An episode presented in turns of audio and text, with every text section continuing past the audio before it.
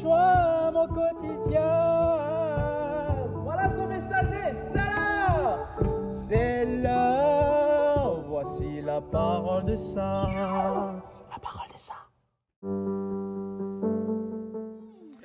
Nous avons besoin de redécouvrir l'attitude de Saint de Marie-Madeleine dans notre émission d'annonce de la parole de Dieu. S'il y a bien une personne qui n'est pas gênée d'annoncer publiquement son amour pour la parole, son amour pour le Seigneur, c'est bien Marie-Madeleine.